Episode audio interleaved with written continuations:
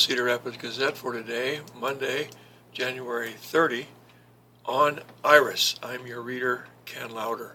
First, let's take a look at the weather for eastern Iowa. Today, we're expecting a partly cloudy day with winds from the northwest at 10 to 20 miles per hour. Cedar Rapids will climb to a high of only 5 degrees, and Iowa City will see 9 degrees. Falling to a, t- a low tonight of 9 below in Cedar Rapids and 3 below in Iowa City. Sunset tonight is at 5:19 p.m. Sunrise tomorrow morning at 7:20 a.m. for a total daylight period of 9 hours and 58 minutes. And from the front page of today's Gazette, Cedar Rapids black students share stories to create change, a story by Grace King of the Gazette staff. Kennedy High School senior Jasmine Height is learning to love the person she is and even how to properly care for her hair and skin as a black girl, lessons she partially attributes her to her peers in the Black Student Union.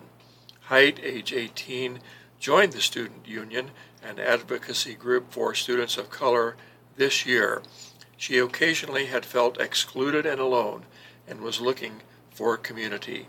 On Friday, she shared her experience during the Black Student Union's Voices of the Voiceless event, an open mic night in the high school's auditorium.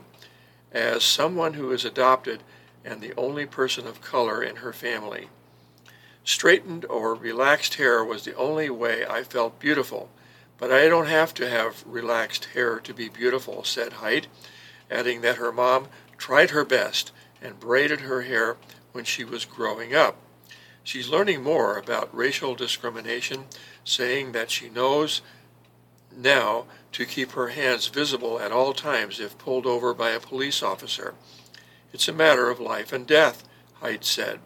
Height was one of more than a dozen high school students who spoke about their experiences being black in a predominantly white school system, learning to accept themselves, and working to make positive change in their community, city, state, and beyond. This is the second Voices of the Voiceless hosted by the Kennedy High Black Student Union. Last year, the students used the platform to educate their peers on why the use of racial slurs, which they said were commonly heard in the school's hallways, is inappropriate. Cora Collins, age 15, a sophomore at Kennedy High, said the Black Student Union is helping her find a place in a school system where many of the students have never had a black teacher, she said. Cora said she feels like I have a lot of power when I read something I wrote. I think what I have to say can make a difference. So there's so much power in writing something and knowing your friends will listen to what you have to say. Jenny Schultz, a lawyer and executive director of Kids First Law Center, was also invited by students to speak Friday. Kids First Law Center provides legal representation and services for kids and restorative justice coordinators to schools in the Cedar Rapids Community School District. Schultz commended the Black Student Union for using student voices to create change. In 2020, students in the Black Student Union at Kennedy High asked the school board to remove school resource officers from district schools and for classes to include more black history, literature, and art. Since then, the Cedar Rapids School Board has examined the program and set goals with the police department to reduce arrests and charges filed against all students by 50% or more, and bringing a 50% or greater reduction in the disproportionate number of arrests of black students. Last fall, a new contract between the district and police department removed full time officers from Cedar Rapids middle schools. Here, you, you all who might think you're powerless made this incredible change in the school district, Schultz said. You met with police and school officials and came to these really boring school board meetings. You showed up, you stood up, and you spoke up. It was your voices at these podiums that made the difference, Schultz said. It made everybody pay attention. And it woke up people like me and made us say, why are we arresting kids at school when we send them there to learn? Rachel Collins, co-sponsor of the Black Student Union and school counselor at Kennedy High, said she is in awe of how these students advocate for themselves and others, ask the tough questions, and demand answers. She also wishes the Black Student Union could be a place where students can be comfortable and know their worth instead of always feeling like they have to take action. They've been marginalized for so long and feel like they have to keep pushing for change, Collins said. Earlier this year, the students were brainstorming ways to celebrate Black History Month in February and felt they have to produce something for the whole school because no one else will, Collins said. What can you do that's not as much work for you and can celebrate you? Collins asked the students. Now, the students are hosting a door decorating contest for staff, encouraging teachers in the school to decorate their door with a Black History Month theme. One question decorators might ask for inspiration is how have black Americans moved the subject, such as history, science, math, or language arts, forward, Collins said. They are, th- they are throwing a black gala, similar to a prom, and a trivia night oriented around black history. Those were things that brought them joy, Collins said. They do all the work. They deserve all the attention. Also from today's front page, Marion looking to solve uptown parking challenges, a story by Gage Miskimen of the Gazette staff. As multiple city transforming projects have come together in uptown Marion over the past few years, the heart of the city is busier during the nights and weekends than it has been in recent memory. The heightened activity is a sign of successful revitalization efforts and more than a decade of planning to build Marion's Center. The city and its partners now are turning their attention to parking, as there is more demand than before. There is no vibrant, active commercial area that doesn't have parking challenges, Marion Mayor Nick AbouAssaly said. To me, it's a sign that Uptown Marion is, is successful. I would be worried if we had plenty of parking. Having said that, we do have to look at how to provide more options for parking and make it a more pleasant experience for people coming to Uptown Marion. The city will pursue a parking study with a consultant, most likely in the next fiscal year, while at the same time working with the chamber and businesses on a Partners in Parking program. The program provides more parking in businesses' parking lots during their non business hours in the uptown area. Main Street Director Brooke Prouty has been working with businesses like Hills Bank and Friday to establish the program. A lot of, of the private lots know people are parking there during no business hours, so it's their opportunity to formalize that, Prouty said. We will put up signs with information that has hours allowed allowed to park on it. We're hoping to roll that program out this summer, and if it's successful, we could expand to other parts of Marion where parking is limited. Prouty said that she calls the parking challenges in Uptown Marion, where parking is free, a perception problem.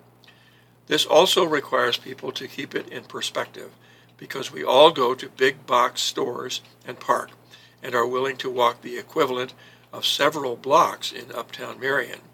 We can't expect to park right in front of the businesses we're visiting. That's impossible for everyone to have. Most of us will have to expect to walk a block or two. City Manager Ryan Waller said the city and the Chamber of Commerce are taking inventory of the hundreds of parking spots available in the uptown area and trying to do a better job of marketing that to residents and visitors. After hours, the City Hall and library parking lots are open for anybody who wants to park and walk to uptown, Waller said. I have meetings up there all the time. It's a quick walk. It's a little dusty right now with broad and Main construction and the upcoming Plaza project, but the walk is easy and it's going to become an even more beautiful walk. Prouty said most of the feedback she hears about parking comes from business owners who hear it from their customers. Currently, Uptown Marion has about 625 parking spaces, which includes City Hall and both, both library lots, which are available for public parking after hours. We are arming the businesses with the opportunity to show patrons that there is more parking than it seems, Prouty said. People aren't driving around the block and not finding anything going back home. We don't have people calling saying they can't find parking at all. It just sometimes it's just sometimes difficult to find the parking. Kelsey Hoth, the owner of Friday in Uptown Marion, said she, she as well believes the parking issue is a perception issue.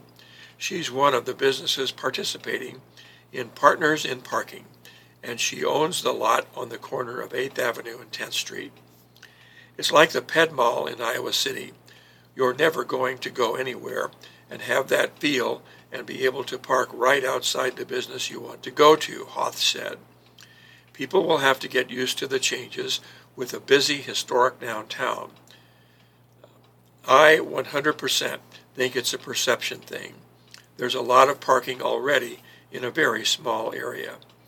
The city also will install two new wayfinding signage signage that includes distances to destinations. For people, a sign could say City Square Park 5-minute walk. That way, so that helps change the perspective on parking as well, Prouty said. Waller said the goal is to also incorporate the parking study into the upcoming budget, the city has been talking with consultants. Staff would try to be set and ready to go as we head into the real busy summer season. That's when we want a consultant to really look at Uptown with all of the activities, Waller said. That will help us identify strategies that we're not currently doing while also looking at long term strategies that we can continue to work toward. We can't expect to park right in front of the businesses we're visiting. That's impossible for everyone to have. Also from today's front page, Reynolds pitches sprawling health bill, focuses on rural health care and supports for new parents. A story by Caleb McCullough of the Gazette Lee Des Moines Bureau. Governor Kim Reynolds has proposed a sprawling bill dedicated to health care that includes a focus on strengthening rural health care and providing care to expecting and new parents. Among the nearly dozen divisions of the proposed House Study Bill 91 are provisions creating an OB/GYN fellowship program allowing pharmacists to dispense birth control without a prescription, putting funded funding toward rural health care systems and apprenticeships, and giving paid parental leave to state employees. Reynolds, a Republican, announced the contours of the plan in her January 10 condition of the state address, saying it would bolster Iowa's healthcare system. To support our families, we need a strong healthcare system in every part of the state, Reynolds said in her speech. While our healthcare system is in the top 10 nationally, we still face challenges, especially in rural Iowa. Republican House Speaker Pat Grassley of New Hartford said House Republicans have interest in providing maternal care and other aspects of the bill, but he hasn't determined the party's support on every provision in the proposal.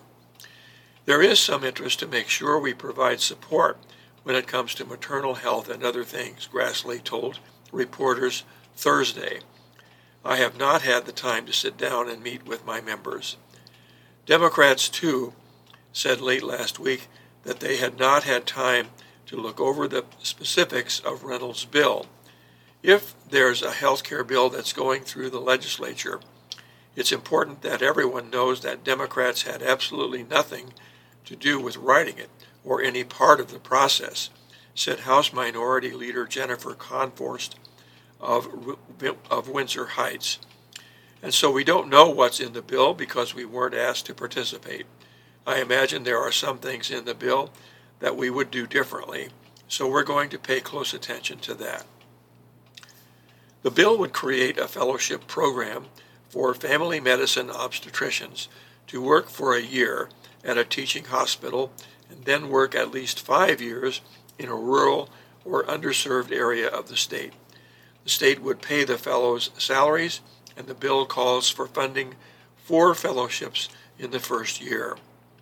There's a real shortage of OBGYNs in rural Iowa. You can definitely see that, said Dane Schumann, a lobbyist for the American College of Obstetricians and Gynecologists, which is registered in support of the bill. This is one good step towards helping reverse that trend and providing more care to more Iowans in areas that don't have it.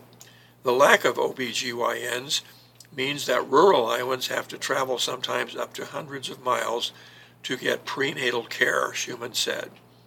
With the five year requirement that doctors remain in the state, Schumann said the hope is that fellows will settle in the state. If a physician decides to set down roots in a rural area and start to practice for a beginning period of time in their career, then they will start to practice there longer and they develop a bond and a relationship with the people out there that they're providing care for, he said. The bill would expand Reynolds' More Options for Maternal Support program passed last year to include initiatives that support men involved in a pregnancy. Referred to as the MOMS program, it provides funding and resources designed to encourage childbirth and discourage abortion. The funding provided by the law Republicans passed last year goes to facilities that promote healthy pregnancies and childbirth instead of abortion. These facilities have been criticized by abortion rights advocates as misleading and not fully licensed medical facilities. According to the American College of Obstetrics and Gynecologists, they often use false and misleading information, emotional manip- manipulation, and delays to divert pregnant people from accessing comprehensive and timely care. Reynolds has asked the state Supreme Court to reinstate a 2018 law that would have banned abortion when cardiac activity is detected in a fetus, usually around the sixth week of pregnancy. Democrats opposed the mom's bill last year, in part because the money went to crisis pregnancy centers. This year's bill would bump up funding for the mom's program to $2 million. Adding fatherhood initiatives to the program, the Iowa Department of Health and Human Services would provide grants that help fathers find employment, manage child support, transition after incarceration, and enhance parenting skills. Studies show that without a father present, a child is more likely to have behavioral issues, to live in poverty, and die in infancy, Reynolds said during her speech. With him, those indicators and others are reversed. Mothers are more likely to receive prenatal care, have a healthy birth, and experience less stress as a parent. One program that could receive state funding under the change is the YMCA of Greater Des Moines Fatherhood Program. The program helps absent fathers reconnect with their children and become a healthy presence in their lives. YMCA of Greater Des Moines Chief Executive Officer Leisha DeSmet said in a statement. We know that when fathers play an active role in their children's lives, everyone benefits. Family economics improve.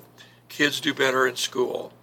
Mothers feel supported, and fathers are motivated to, to be positive role models for their children, she said. Reynolds is taking another swing at a proposal she introduced in 2019, allowing pharmacists to dispense birth control without a prescription.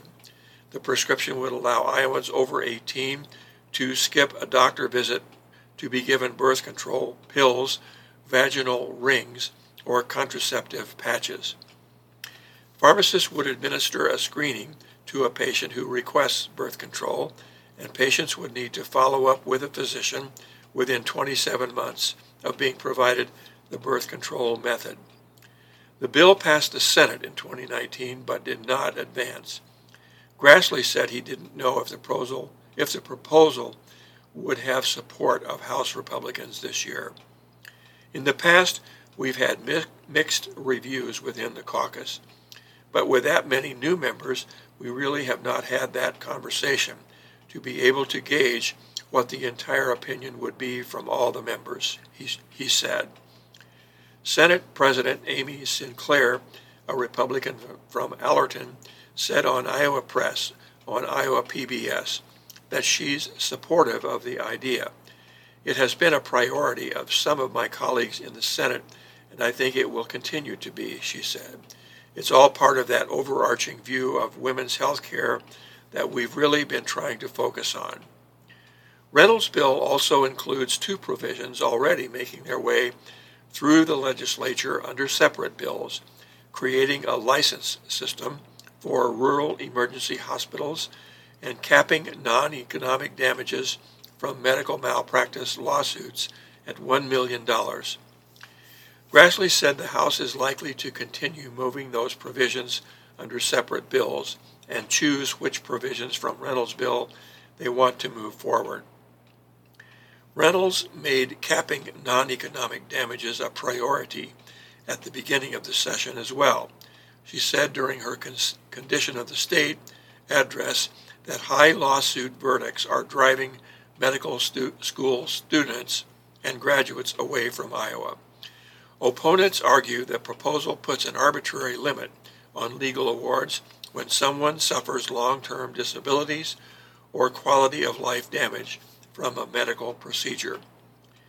In cases where things go catastrophically wrong, there has to be the ability of a jury of our peers to determine what the appropriate consequences of that decision are, Iowa Senate Democratic leader Zach Wahls of Coralville said on Thursday.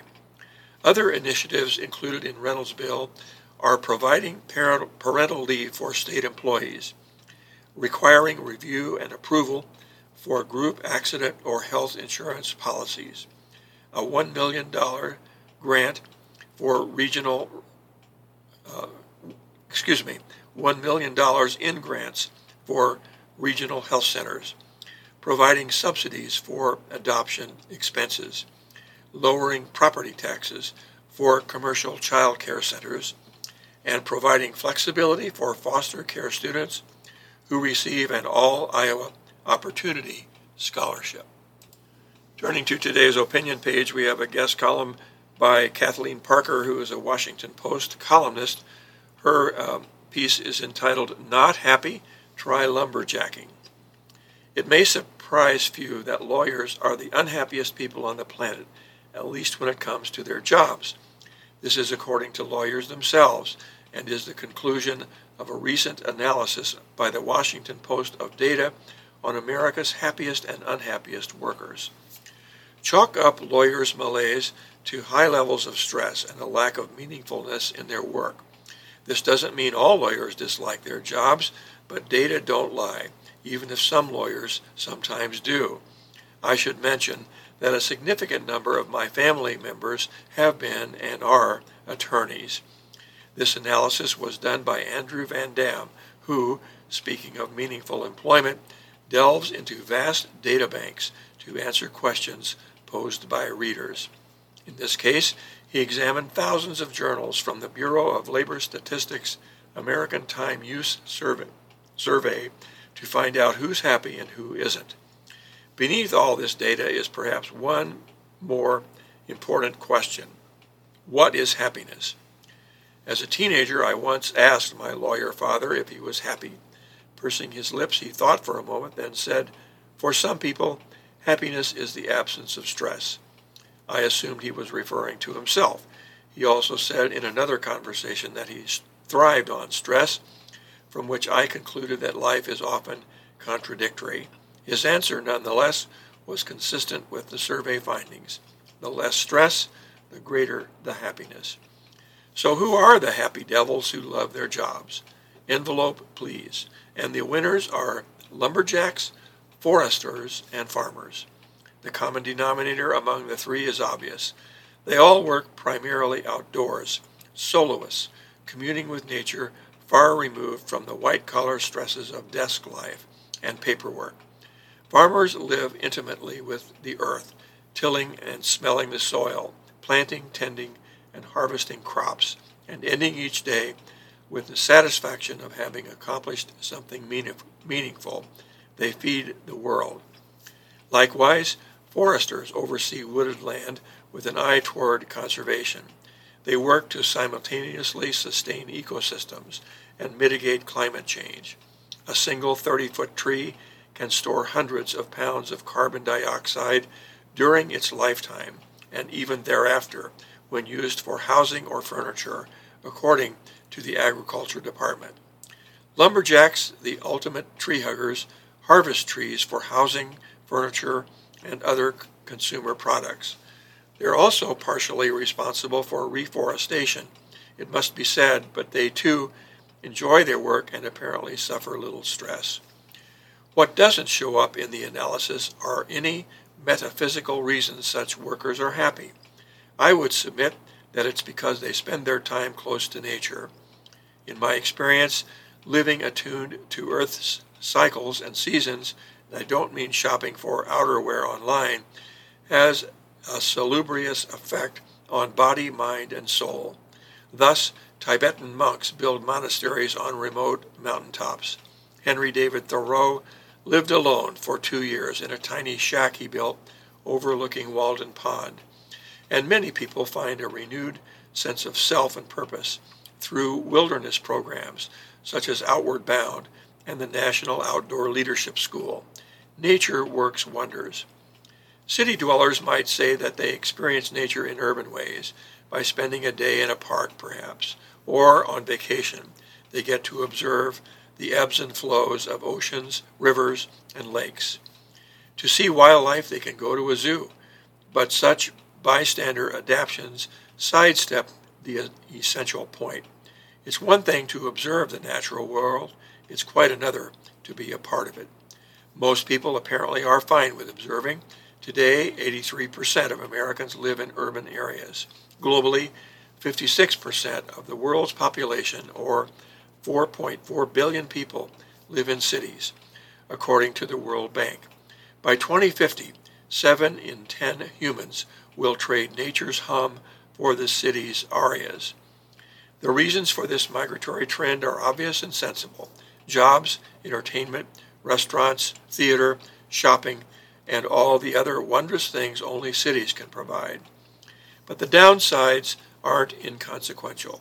Crowds, traffic, noise, pollution, and loss of physical space are assaults on the senses. Human beings are animals too. We sometimes forget, and this is when we get into trouble. No wonder so many children and adults are being medicated for anxiety. On a more mundane level, the draw of the city exacerbates the urban rural divide and surely promises even greater political polarization. The issues that concern city dwellers and country folk are as different from each other as lumbers and lum- lawyers and lumberjacks. Given that one of those groups is happier than the other, I can't help wondering what the exodus from rural habitats to urban mazes portends for our humanity. I do know that when I'm alone in the woods, where I currently live, keeping an eye on the hawks and an ear to the breeze, I am calm and untroubled. Oh, sure, I enjoy city life like everyone, and make frequent forays from which, stressed by traffic and too many people, I happily retreat to the woods. As soon as this column is done, I'm going to chop some firewood, plant some trees and potatoes, and probably evolve into a higher life form. See You on the Mountaintop, that piece by Kathleen Parker. And we have two letters to the editor today. The first comes from Linda Schreiber of Iowa City. Her piece is entitled Legislative Assurances Are Not Enough for Taxpayers. Althea Cole's column in, in the Sunday Gazette questioned the reasoning behind exempting private schools from receiving public funding. In her argument, she cautions Iowans to be careful what they wish for when it comes to restricting public funds to private institutions, citing other programs offered by the private sector using taxpayer funds, including health care, SNAP, housing vouchers, and student financial aid. However, the programs she names provide services to assist low-income, disadvantaged people to achieve a better life that the public sector does not offer. Programs that are funded by this public and administered in the private sector must be managed carefully to provide services, avoid harm to those in need, and prevent waste. Accountability is critical to success. Iowans remember the debacle experienced with Medicaid privatization in Iowa. Although improved, it's far from perfect. Ask recipients. In a 2012 property tax reform plan, the Iowa legislature guaranteed municipalities to offset the loss experienced when commercial property taxes were overhauled. The legislature's promise to backfill municipalities' tax loss was abruptly halted years before the expected date, forcing cities to increase taxes. Taxpayers have no reason to believe assurances the legislature makes. Lost trust is hard to regain. Legislation titled Students First Act or private school vouchers is another issue that could quickly go awry. The new law does not include transparency or accountability standards for oversight.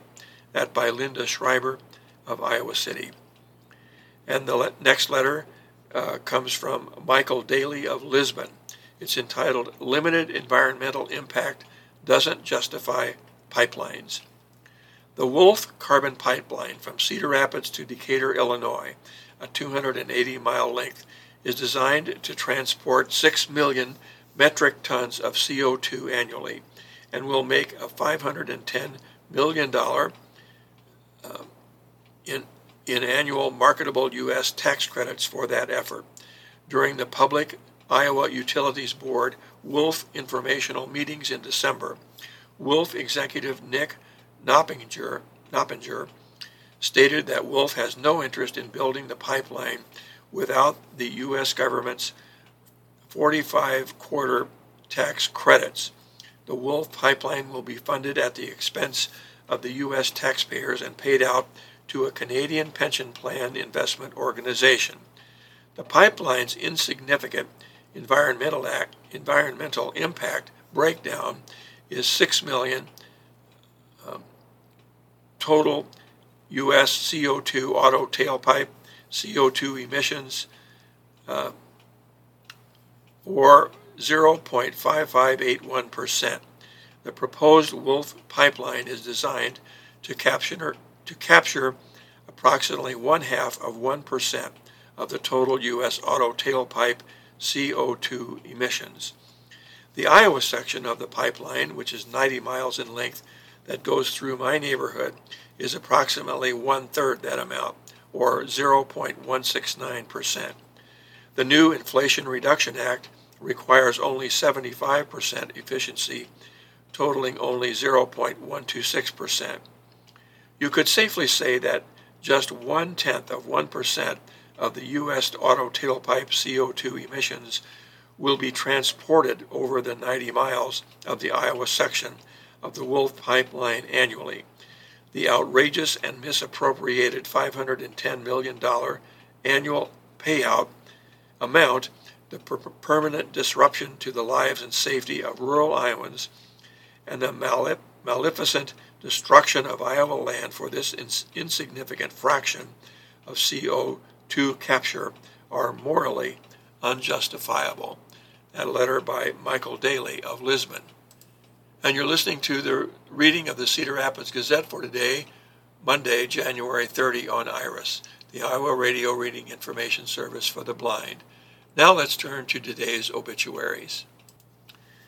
First from Cedar Rapids, Dick Healy, age 75, passed away Wednesday, January 25 at his home.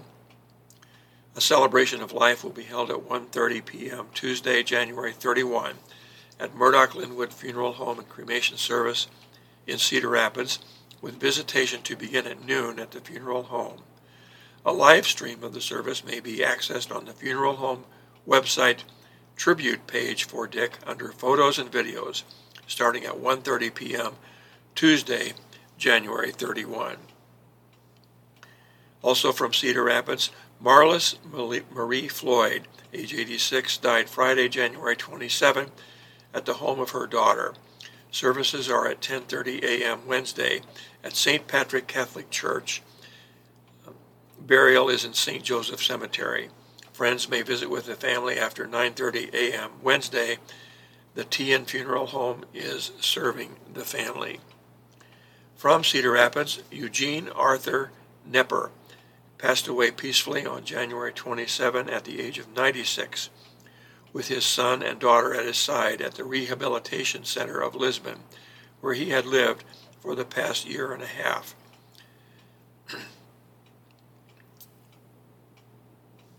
Funeral services will take place at Cedar Memorial Cemetery on Tuesday, January 31. A private burial is at 2:30 p.m., followed by visitation from 3:30 to 4:30 p.m. in the stateroom next to the chapel. Celebration of Life is at 3:30 p.m. in the same room. From Cedar Rapids, David A., also known as Shorty Pratt, age 89, passed away on Friday, January 27 at Crest Ridge Care Center in Maquoketa. The family will host a celebration of life at a later date. The Murdoch Linwood Funeral Home and Cremation Service in Cedar Rapids assisted the family. And from uh, Chelsea, Magdalena, also known as Lenny, Erna Richard, or Reichard, age 83, passed away on Friday, January 27 at Compass Memorial Healthcare in Marengo. Mass of Christian burial is at 10:30 a.m. Thursday, February 2 at St. Michael's Catholic Church in Belle Plaine. Burial will take place at the National Cemetery in Vining. A visitation is from 4 to 7 p.m. Wednesday, February 1 at Hrobic Newhouse Funeral Home. There will be a vigil service at 7 p.m. And from Clarence, Shirley K. Hoffner age 86, passed away on Saturday, January 28. Funeral services will be held at 10:30 a.m. Wednesday, February 1 at St. John's United Church of Christ in Clarence. Burial will follow at the Clarence Cemetery. Visitation will be held from 5 to 7 p.m. Tuesday, January 31 at the Chapman Funeral Home in Clarence. From Independence, Kendall R. Heppy age 72, passed away at his home in Independence on Sunday, January 22. A funeral service will be held at 11 a.m. Friday, February 3 at St. Paul's United Methodist Church in Cedar Rapids. And from Solon, Kiever E. Swenka, age 78, passed away at the Solon Nursing Care Center on Thursday, January 26. A funeral mass will be held at 11 a.m. Tuesday at St. Mary's Catholic Church in Solon. Burial will be in the Sulik Cemetery near Shueyville. Visitation will be from 4 to 7 p.m. Monday at Papich Kuba Funeral Home East at 1228 2nd Street Southeast in Cedar Rapids, and after 10:30 a.m. Tuesday at the church. From Hiawatha, Rollo E. Bredesen, age 85, passed away on January 28 at the Hiawatha Care Center, four days prior to his 58th wedding anniversary. No services at this time. And in other death notices from Atalissa, Donna J. Irvin, age 70, died Wednesday, January 25. The Henderson Barker Funeral Home in West Liberty is assisting the family. From Cedar Rapids, James R. Hanson, age 91, died Saturday, January 28. The Murdoch Funeral Home and Cremation Service in Marion is assisting the family. From Cedar Rapids, Francis C. Wolf, age 81, died Saturday, January 28. The Murdoch Linwood Funeral Home and Cremation Service in Cedar Rapids is assisting the family. From Keystone, Scott A. Shalau, age 53, died Saturday, January 28. The Phillips Funeral Home in Keystone is assisting the family and from Sigourney, Cloyce Talley, age 100, died Sunday, January 29. The Powell Funeral Home and Cremation Service in Sigourney is assisting the family. From today's sports page, an article by of uh, uh, an article about Iowa basketball entitled "Setting the Pace," a story by Mike Hlas of the Gazette staff. It's fair to say the Iowa men's basketball team imposed its will on Rutgers this season. The Scarlet Knights enters, entered Sunday's game at Iowa fourth in the nation in scoring defense at 57 points per game. The most they had allowed was on January 8 in the Hawkeyes' 76 to 65 win. The rematch at Carver Hawkeye Arena was another 11-point Iowa victory, this time by 93 to 82. We shot 50% for the game, Rutgers coach Steve Pikiell said. You just can't get into a you score, they score kind of game with Iowa. Holding them 10 points under that average, that's what our goal was. Obviously, when you turn the ball over the way we did 18 times, that's not going to help your mission. The Hawkeyes were 12 of 24 from three point distance, and that sure helps, especially compared to their 3 of 17 in a 63 to 61 loss at Michigan State three days earlier.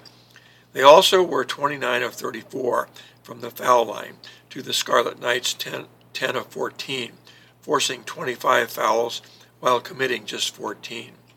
Thus, Iowa improved to 5 and 5 in the Big 10 and 13 and 8 overall and began its three-game stretch of home games this week the way it wanted.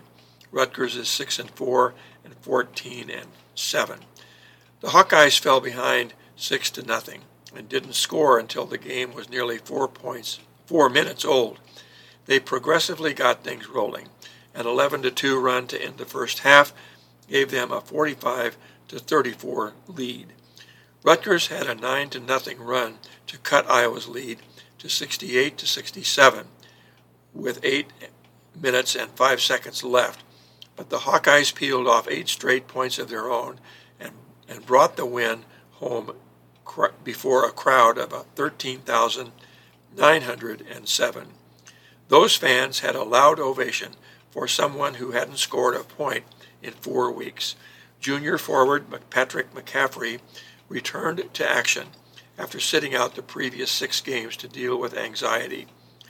McCaffery represented his team's performance, making all three of his three point tries and getting two assists, a block, and a steal in 13 minutes. Getting the love from Hawkeye fans made me feel really great, he said. His brother, senior Connor McCaffery, assisted on all three of his of those three point tries. He had 11 points of his own and three other assists. Good statistics abounded for Iowa. Kris Murray had 24 points and blocked three shots. Payton Sandfort matched his career high eight rebounds. Tony Perkins had 11 points and seven rebounds. Josh Dix dropped in eight points in 10 minutes. Junior guard Ahron Ulis scored 16 points, giving him 33 in the last two games after the two highest scoring games of his career. It's great to see him play well, Murray said, because we knew it was within him. Making threes was where the, this game was won. Rutgers had seven more baskets than Iowa, but the Hawkeyes had that dozen three pointers to the Scarlet Knights six. Seven different Iowa players made threes in the first half alone. It happens pretty simply, Iowa coach Fran McCaffery said. They're comfortable taking them. If they're not, you're not going to take them and you're not going to make them. Regardless of what may, might have happened in the last game or two games ago, if you had a poor shooting night, which we did in the last game, I never said a word to any of those guys. We took 17 threes in the Michigan State game. I'd have been fine with us taking 27 or 35. If you're open, shoot the ball. Iowa hosts the Big Ten's second place team in Northwestern on Tuesday at 8 p.m. Dear Abby's column today is entitled Southern Girl Isn't Interested in Houses in the North. Dear Abby, I'm a 32 year old mom of four 11 month old twins, a four year old, and a six year old. I've been married for six years. I'm a southern girl, but my husband is an immigrant. When he emigrated, he settled in the north. I've always told him I don't like the north. I want to move somewhere down south, or at least the middle of the country. We are in the process of house hunting, and he keeps showing me homes in the north. I understand that he loves our stability here and the friends we've made over the years, but we have so much flexibility with our jobs that we can move to some place we both love. Recently, he said I could go and live in the South if I want to, alone. So now I'm wondering should I break up our family and take him at his word, or keep talking to him about it until I get his okay? And that's from Negative in the North, on the North. And Abby responds, based the decision about where to live less on geography and more on where your children can get the best education and where the cost of living is more affordable. That your husband has informed you, four kids later, that he has no intention of compromising is regrettable. Because you feel so strongly about returning to your roots, you may be able to do it once the children are grown. I do not think it's worth breaking up a marriage over unless this is your husband's way of addressing every disagreement. Turning to today's community page, an article by Trish Mahaffey of the Gazette staff entitled ISU to Celebrate George Washington Carver Day. Iowa State University will celebrate George Washington Carver Day on February 1 with a program highlighting the life and legacy of the first black student and faculty member before he left Iowa to pursue his career at Tuskegee Institute, now the University of Alabama. The program, which is free and open to the public at the Great Hall of the Memorial Union, will feature speakers from three states, student readings, and Carver inspired food. A pre program reception will start at 5 p.m., and the program will follow at 5.30 p.m. This event also will be live streamed. Free posters and buttons make, marking the inaugural Carver Day in Iowa will be given away at the event. Last June, Governor Kim Reynolds approved Senate File 2380, which designates February 1 each year as George Washington Carver Day. Carver is only the third person to be recognized by the state with a day of recognition. The others are Herbert Hoover and Norman Borlaug. Carver was the university's first black student to receive a bachelor's and master's degree and then become the first black faculty member. Carver, an, agri- an agricultural scientist and inventor, was born into slavery in Missouri in about 1864. His actual birth date is unknown, but historians believe it's January or June, according to the History.com website. He introduced improved farming systems and developed hundreds of food products from plants such as peanuts, sweet potatoes, and others native to the southern United States. Carver left Iowa for the Tuskegee Institute in Alabama, where he spent the rest of his life applying his innovative genius to agriculture, according to an ISU news release. A kind and patient teacher, Carver showed farmers how alternative crops and practices could benefit their bottom line and sustain their land. He took practical knowledge gained from science and delivered it to those working in the fields and rural areas. Carver died in 1943. He received many honors during his life and after his death, including election to the National Inventors Hall of Fame and the Hall of Fame for Great Americans, and an honorary degree of Doctors of Humane Letters from Iowa State. During the February 1 program, Dewayne Goldmon U.S. Department of Agriculture Senior Advisor for Racial Justice and Equity, will deliver the keynote address. Goldmon earned his PhD in agronomy at Iowa State and was the 2020 recipient of the George Washington Carver Distinguished Service Award from Iowa State's College of Agriculture and Life Sciences. The program also will feature reflections on Carver's life and legacy from Wendy Wintersteen, president of the Iowa State University, Ambassador Kenneth Quinn, president emeritus of the World Food Prize Foundation, Marsha Kelliher, president of Simpson College, Olga Borden Tiller, Dean, College of Agriculture, Environment and Nutrition Sciences, Tuskegee University. Simon Estes, F. Wendell Miller, Distinguished Artist in Residence, the Iowa State's Department of Music and Theater. And Daniel Robison, Endowed Dean's Chair, College of Agriculture and Life Sciences at Iowa State, throughout the program. Iowa State students, faculty, and staff will deliver a series of readings from Carver's writings. The pre-program reception at 5 p.m. will feature refreshments inspired by Carver's work. There also will be a concluding reception at 7 p.m. featuring Legacy Ice Cream, produced by the Iowa State Creamery. The peanut butter and butterscotch ice cream with chocolate covered rice crisps was created by a team of food science students to honor two outstanding Iowa State alumni.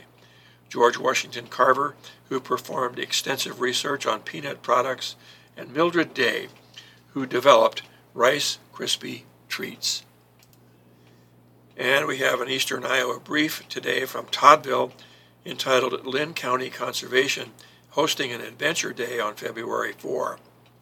Linn County Conservation will host Adventure Day, where presenters share tales of their outdoor adventures from 11 a.m. to 4 p.m. Saturday at the Wickiup Hill Learning Center. People can pop in at any time or bring a sack lunch and stay for the day. It's an opportunity to break up winter and cabin fever by hearing of some adventures firsthand by outdoor enthusiasts, said Ryan Schlater, Community Outreach Specialist for Linn County Conservation. Registration is not required. The Wickiup Hill Learning Center is at 10260 Morris Hills Road. The sessions include at 11 a.m. to noon Arika Billerbeck on her book Wildland Sentinel. A Department of Natural Resources Conservation Officer Billerbeck will share photos and stories from her experience as a female in a male dominated field. And from noon to 1 p.m., Wickiup Hill Learning Center manager Kent Rector will talk his South San Juan Wilderness Trek. From 1 to 1:45 p.m., keynote speaker Dave Hillman will take participants along his recent Missouri River source to sea paddle. The journey took 3,700 miles through 13 states and 123 days. The adventure provided him with a great number of stories and photos to share. Linn County Conservation naturalist Chuck Ungs will provide color commentary and wildlife identification. From 1:45 to 2 there's a social break and popcorn. From 2 to 2:45 p.m., Hillman will continue his amazing Missouri River adventure. And from 3 to 4 p.m., Linn County Conservation's project planner Ted Dosher will talk about his Wisconsin bike packing adventure and the gear you may take on a similar jaunt. And our pet of the week is Brana. Brana is an adult female tabby cat available for adoption through the Cedar Rapids Animal Care and Control. Brana loves receiving chin and neck scratches and will gladly return your affection once she has settled in and warmed up to you. Call 319 286 5993 for more information. And we have several things to do today. The first is a health and fitness activity called GeriFit. Jerry Fit classes improve strength, balance, and arthritic conditions for people uh, 60 and older. Additional benefits included include increasing flexibility, balance, and mobility, as well as helping prevent osteoporosis. Stop in or call 319 848 7616 to register. It's from 8 to 9 a.m. at the Ely Public Library at 1595 Dow Street in Ely. The cost is free. We have a family friendly activity called Playtime at the Shell. The Shell is a play space geared toward younger children, but options for all ages. There's more, more than 25,000 square feet to run, jump, and play your way to a good nap. It's from 9:30 to 12:30 p.m. Uh, at Game On Sportsplex at 4625 Tower Terrace Road in Cedar Rapids. The cost is $10. A community activity entitled Bridge to Opportunities for Older Adults. For getting names or appointments, getting lost driving, or having a hard time with words? Is it part of normal aging or signs of dementia? Empower yourself. Learn more about brain health from Chris Sargent with Mercy Center for Memory Health. Goes from 1 to 3:30 p.m. at the Life Enrichment Center at 2100 First Avenue Northeast in Cedar Rapids. The cost is free. And a family-friendly activity entitled Spark Middle and High School Open Studio. Students can paint, sculpt, draw, and so much more in the art studio. They can also jam with friends in the music studios. Instructors will be on hand to help with projects, supplies, and musical instruments and equipment. It's from 3 to 5 p.m. at the Eastern Iowa Arts Academy Music and Arts Studio at 1847 E Avenue Northeast in Cedar Rapids. The cost is free, but registration is required. And a literary activity entitled Grant Wood Country Forum. This online series is open for anyone interested in learning through creative writing to the enduring legacy of Grant Wood, his art, and his many artistic associations, as well as the land, history, and culture of Iowa across time. Register for the Zoom link. It goes from 6:30 to 8 p.m. It's online with the Cedar Rapids Public Library at www.crlibrary.org. The cost is free. And that does it for today's reading of the paper, uh, the Cedar Rapids Gazette for today, Monday, January 30. I'm your reader, Ken Lauder. You can access a recording of today's reading on our website at Iowa Radio Reading org at any time. And thanks for listening.